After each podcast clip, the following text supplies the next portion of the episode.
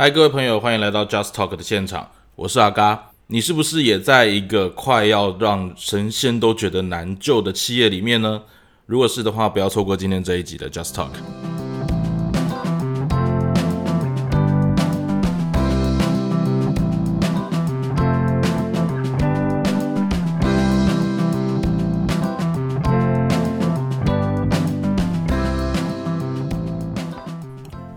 会跟大家聊这一集啊，是因为最近这几天，我有一些在传统产业里面，可能是二代或三代的朋友们，最近常来跟阿嘎做一些聊天。那大家们知道说，阿嘎最近是在创业的过程，那我刚好又离开了呃过去的一些传产。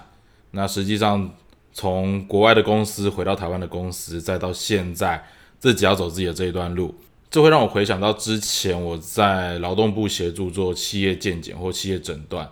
或者是说在一些民间单位去协助做企业转型。我觉得在台湾的传产哦传统产业这个行业里面，有着跟国外非常不一样的地方。那因为阿嘎在国外的时候，我们也曾经做过呃国外的企业咨询和企业的转型，甚至是接班上面的讨论。那我发现。在既有的商业模型里面，面对台湾的船产，那完全是另外一回事。我觉得台湾的船产是蛮神奇的。大家会知道说，我们的台湾的经济其实是靠这些中小企业哦。其实船产大部分聚焦在中小企业，当然也有一些大型企业，它也是属于船产的类型。那我们今天会讨论的重点可能会放在呃中小企业，那又是属于船产的类型形态里面，因为我觉得这一块真的是在。整个台湾的经济发展过程里面，甚至在世界上面的商模里面，这一块都是一个非常非常值得关注的一个重点。大家可以想想看哦，台湾的经济的确是靠这些中小企业一步一脚印把它打出来的。不管是高雄的一些呃，比如说螺丝啊，或者是做器材的，那台南做车灯的啊，彰化做一些工具机的哦，这些发展其实我们台湾有非常多很有实力的中小企业，其实到今天。都还在支撑我们台湾的经济命脉。我们可以说，假设你认为台积电是护国神山，可是你知道台积电的上下有多少厂商是一起共同维持这个生态系？而这些生态系的维持的背后，又是多少的小厂商一起呃胼手知足，一起努力经营起来的？大家可以想想看哦，台积电其实从新竹科学园区设立到现在，哦也好几十年了。那这一些。中小企业，尤其是加工出口啊，或者是说一些传统产业，他们现在也都经历了在至少五六十年，甚至有的快到七八十年的哈。这过程里面，他们一定会面临到一个最大的挑战，就是在于人选的接班。那台湾的中小企业，因为大部分都还是有家天下的氛围，这是一个过去在地质时期你可能会听到，就是家天下的氛围。可是你仔细去外面看看，台湾这些中小企业。或者是各位听众朋友，你现在所在的企业里面，大部分是不是上一代创立了之后交给二代、交给三代，其实都是他们自家人。在台湾的企业里面啊，职业经理人或专业经理人这样的角色的概念，还不是非常的盛行。可能在国外，我们可以比较容易去谈的，就是谈到说，呃，找什么样的专业经理人来协助企业做发展或阶段性的目标是容易的。但在台湾，大家都会很在意的一件事情是。肥水不落外人田，我自己打下来的企业，如果不能交班给自己的下一代，那我就宁愿把它收起来。那这个过程其实会发现一个，呃，在实物上面很值得需要关注的现象，就是不是每一个人的下一代都适合经商。哦，老公行李给他拍生啦，哈，就是你要遇到一个很会经商的下一代，有时候真的是天选之人，你才有可能遇得到。那更常听到的叫做富不过三代，哦，为什么？因为每一代的志向或兴趣可能真的不适合经商，或者他可能就不适合你的产业。在台湾里面，一旦你是呃老板的下一代儿子或女儿，那你可能要背负起我要不要承担家业的责任。在我们的现代年轻人里面啊，我的确不见得要承担家业。可是当你的公司或者是你上一代的那个规模非常大的时候，我可能要养几百人甚至几千人的企业产业的时候，你可能还是得面对到你要去接班的这个重责大任。可是，在上一代他之所以能够成功，或者是能够打下如此良好的经济基础，跟现在我们的社会当中所要面临到的挑战是完完全全的不同。那大家有没有发现这地方有个有趣的巧合？这件事情就跟过去的皇帝要把皇位传给谁这件事情有着异曲同工之妙。我今天想要聚焦一件事情，就是其实我觉得在传承里面的接班问题，跟过去古代皇权的接班是有高度雷同的哦。历史是会不断重演的，只是场景不同而已。你可以想想看，假设第一代哦，就像开国皇帝打下了一大好江山。但是当他打下大好江山，他能够崛起，可能他处于乱世，他可能是处在于说，哦，这是一个没有人进入的产业，或者是群雄割据，但是大家实力都不强。那最后呢，一把拳头或者是枪杆子底下出政权，我用我的极大的经营能力，或者是产品条件、优势条件，甚至阴险的手段，去取得了市场上面的份额，而能够今天屹立在你的职场或者是你的产业领域里面。那当帝国崛起呢，皇帝就会去思考到，那我接下来要把皇位传给谁？那看一看现在那个眼前有哪些皇子或哪些继承人啊？当然，现代里面女性的角色也很重要嘛，哈。现在有哪些皇子可以继承呢？来看看，有些人可能很适合经营，很适合扶持这个我已经创下的产业；有些人就不适合，那不适合的很快就把它删掉了，那没有问题。但是偏偏哈，有些不适合的还想要觊觎这个皇位。啊，就像是有些小朋友，他可能他觉得，哎，爸爸创立的基业真的是非常大，那我也就想要再分一杯羹，但可能没有这个实力。那其实这个在可能不止中小企业了，在很多产业里面都会有这个情形。那再来呢，你就可能会遇到就是分权的问题嘛，哈，可能大皇子、二皇子、三皇子各自有各自的班底，那不同的班底要来抢啊这一个皇权，那他们可能就会陷入一轮的竞争，或者是陷入一轮的。呃，比赛或者是条件任务上面的一个 challenge，他会去面临到这样的考验。那当然还有一种就是单传嘛，我就只能传给一个儿子，或者只能传给一个女儿，然后单传下去。啊，这种是最无奈的，就是你会想办法在他身边安插很多自己值得信赖的老臣。那二代接班很多这样的戏嘛，一开始也是面对到说啊，我就是不喜欢老爸这群老臣。或者是老妈的这群老臣，甚至这一群看着他长大的叔叔伯伯阿姨，到现在反而变成他想要施展抱负上面的阻碍。所以，不管你是皇子、太子，还是任何二代、三代想要接班的接班人，都会想要培养自己的班底，或者是从外面找班底进来。那我们从企业转型跟企业改变的一个角度来说。最容易的当然就是你可能有一起打拼起来新的班底，或者是从外面找进来的班底。那只要你找进这些班底，或者是找进来的人，你都不免然后面临到一个挑战，就是你要跟既有文化做相关的冲击。而这个冲击其实是在所难免的，但是如何将这个冲击改变成为真正对内部的一个助力，我倒觉得这部分真的很牵涉到经营者的艺术。啊，它真的是一个用人手腕的艺术。呃，阿嘎在不少的案例当中都发现一个很有趣的现象，它真的是意外的雷同。就是很多的呃二代或三代在接班的时候，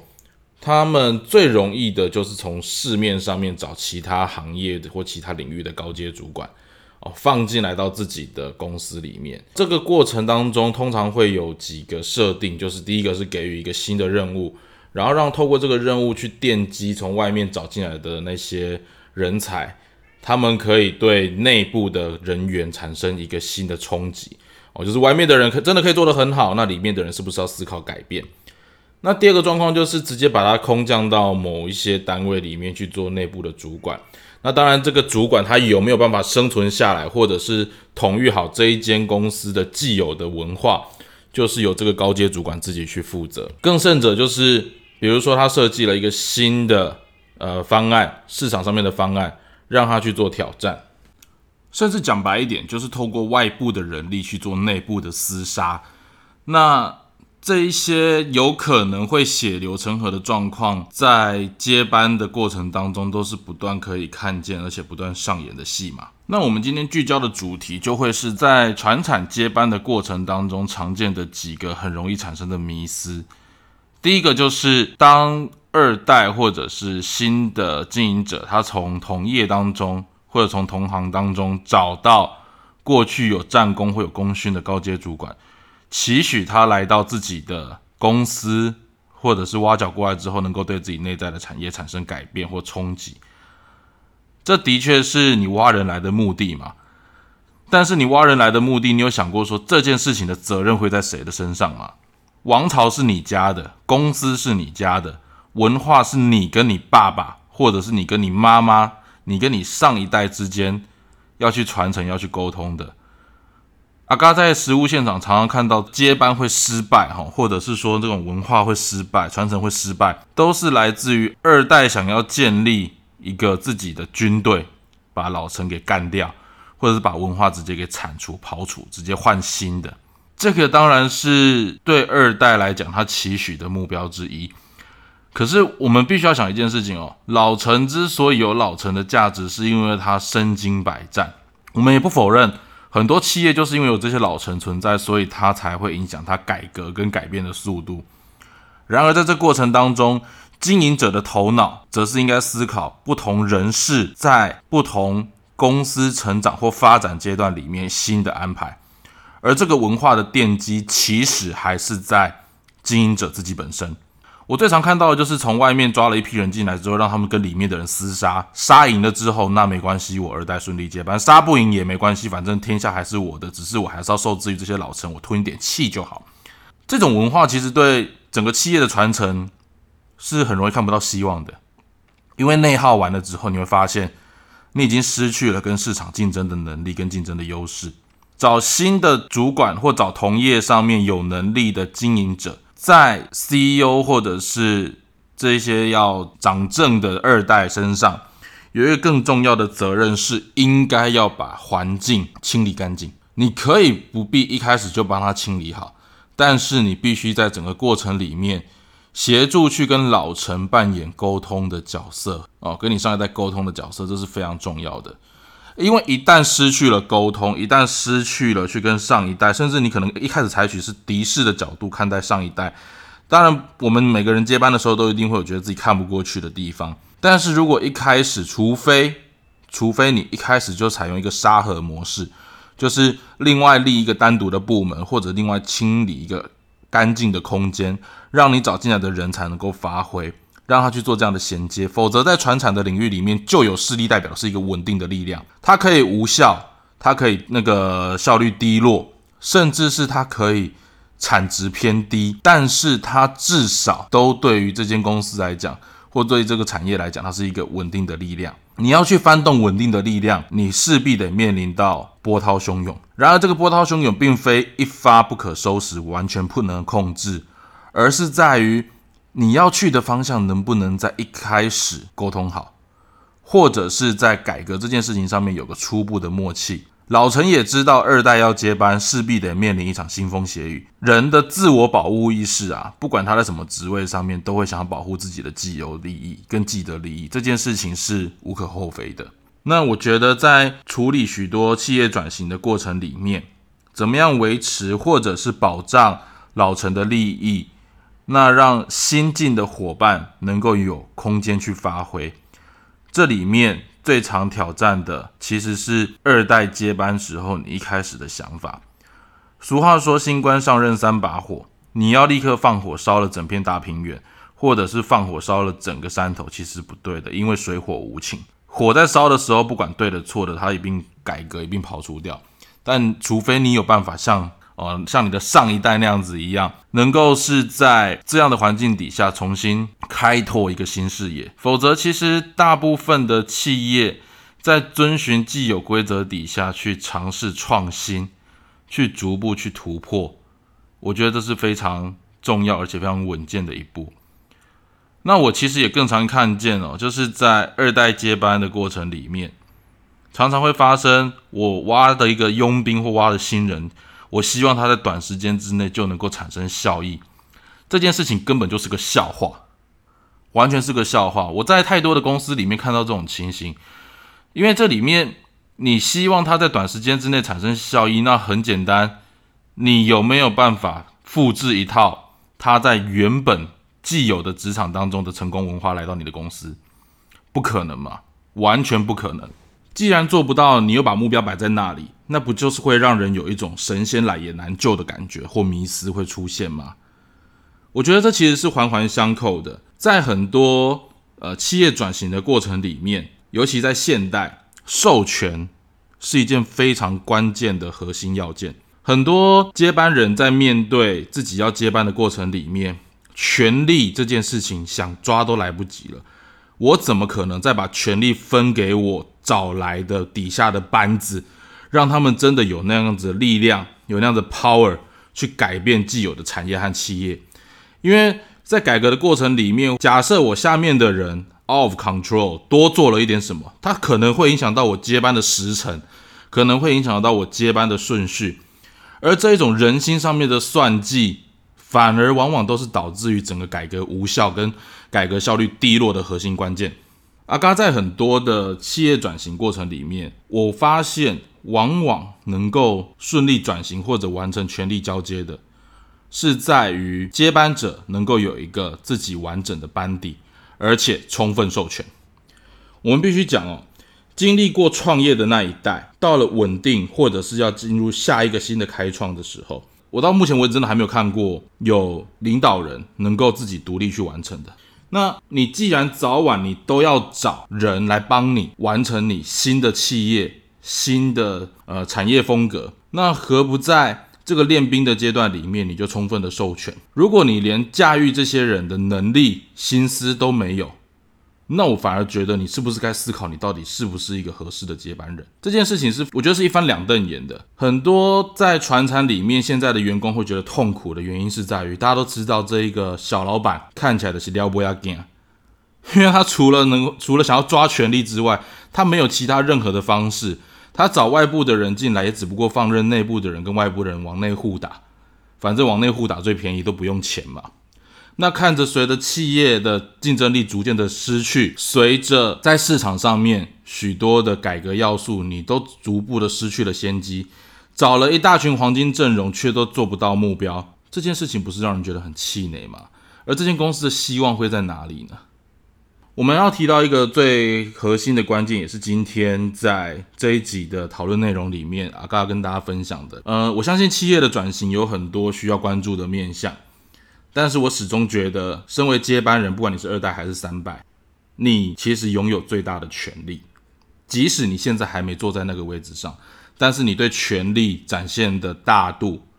刘邦能够拿下天下，是因为他懂得善用他的功臣。韩信、萧何、张良三个人的能力都在刘邦之上，而刘邦仅仅只做到善用他们，就成就了他的帝王霸业。而成就之后，另外一场。政治的清洗，这就是后话了。但是无论如何，如果你的企业也是目前正在面临转型，而你是一个属于准接班人的，当你在找人，当你在用人，请不要将一手好牌，结果最后是死在自己的犹豫不决之上。那以上今天就是阿嘎跟大家分享的 Just Talk。如果你有任何在企业接班，或者是对这集的内容上面有任何想要回馈的部分，欢迎在底下留言跟阿嘎分享。那我们下次再见喽，拜拜。